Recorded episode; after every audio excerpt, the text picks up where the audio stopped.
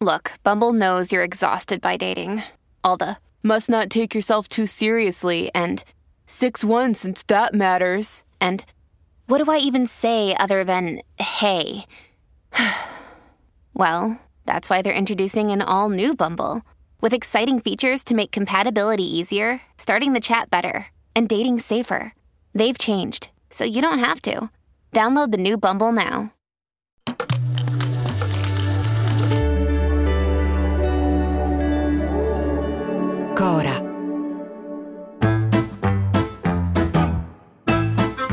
Sono Luca Bizzarri, questo è un podcast di Cora Media e si chiama Non hanno un amico.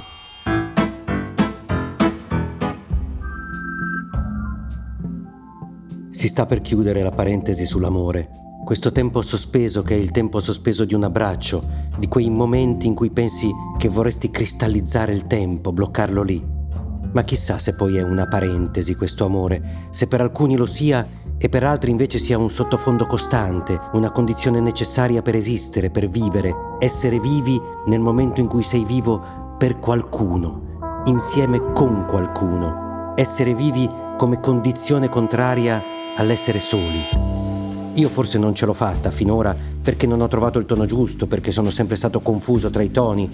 Apro una parentesi, magari fino ad ora io non ce l'ho fatta perché sono una merda o perché ho trovato gente sbagliata, ma questo ricadrebbe comunque sempre su di me. Ma torniamo ai toni.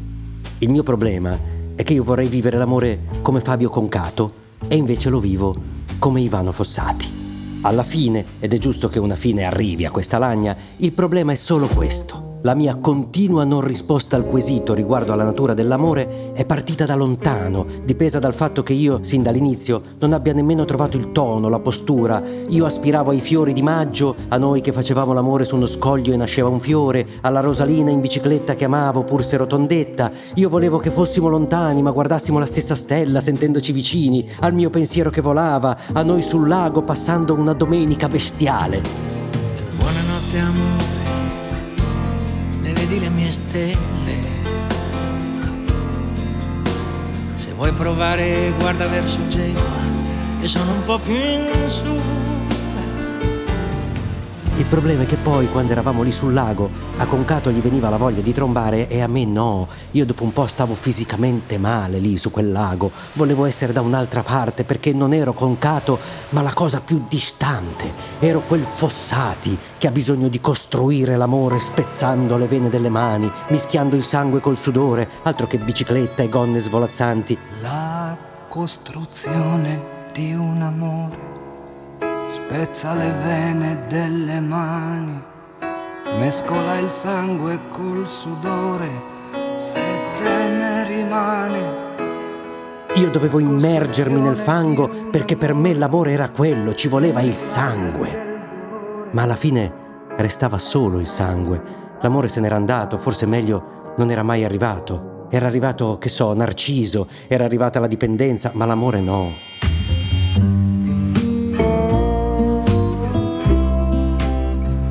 La persona di cui parlo spesso, quella che di mestiere ha scelto di comprendere il registratore rotto che ho al posto del cervello, un giorno rispose alla domanda che ci stiamo facendo da anni e che sto condividendo qui. Mi disse, "Eh, signor Bizzarri, che cos'è l'amore? L'amore è la condivisione di momenti sereni. Io rimasi un po' stranito, non poteva essere così poco. Poi cominciai a pensare che però, forse, la condivisione di momenti sereni non era affatto poco. Anzi, che forse la cosa più difficile da fare nell'amore è proprio quella, condividere momenti sereni. Immediatamente mi venne in mente un ricordo, uno di quei momenti che non ricordi di ricordare. Stavamo tornando dal nuoto, eravamo sulla 500 e io quella domanda, quella che ci stiamo facendo qui, la feci a mamma. Che cos'è l'amore? Lei, a quel mingherlino di 8 anni e 30 kg con gli occhiali spessi che si permetteva di farle una domanda così difficile sulla strada di casa, rispose: L'amore è sacrificio. Minchia, forse è da lì che è cominciato il mio declino sentimentale. Chiaro che se a uno di otto anni metti vicino amore e sacrificio, non ti viene su concato. Ma se poi ci rifletto, la risposta non è molto diversa da quella che mi diede la dottoressa 30 anni dopo. La condivisione di momenti sereni. Perché condividere i momenti sereni vuole dire anche evitare all'altro quelli che sereni non sono, prendersi cura del suo tempo, metterlo su un piano diverso, rispettarlo. Vuol dire trovare quella via di mezzo che esiste, oddio spero che esista, tra l'amore su uno scoglio di concato e quello che serve per non morire di fossati, tra la passeggiata in bici e la scarnificazione, il cielo che ti travolge. Trovare quella strada può essere un sacrificio, anzi lo sarà, forse per me si può dire che lo sarebbe stato, lo sarebbe potuto essere, forse ora posso solo dire di essermi avvicinato a capire che potrei provare a passare l'esame di teoria, ma con la pratica ancora non ci siamo e siamo un po' in ritardo.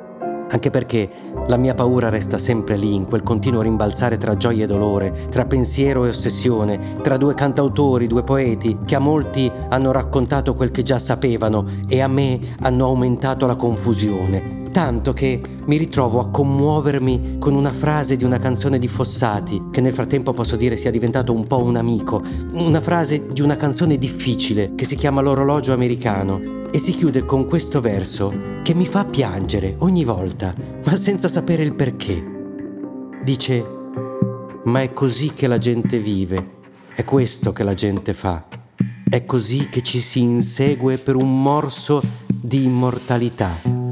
È il meccanismo ottuso di un orologio falso americano che misura il tempo e tempo non c'è più, ma fermava il tempo se passavi tu. Dolorosa è tempo squadernato e via, ma è così che la gente vive, è questo che la gente fa, è così che ci si insegue per un morso di immortalità, è il meccanismo ottuso di un orologio falso americano che misura il tempo, a tempo non c'è più, ma fermava il tempo se passavi tu.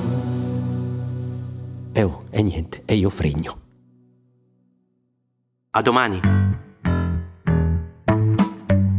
Se volete commentare, se avete idee o suggerimenti per nuove chat di WhatsApp o testimonianze di nuove chat di WhatsApp, potete scriverci a nonanunamico@gmail.com o nonanunamico@coramedia.com. Anche per gli insulti, prendiamo anche quelli.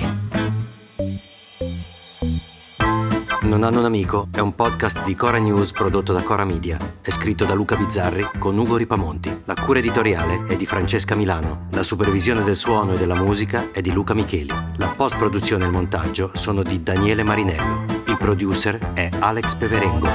Le fonti dei contributi audio sono indicate nella sinossi.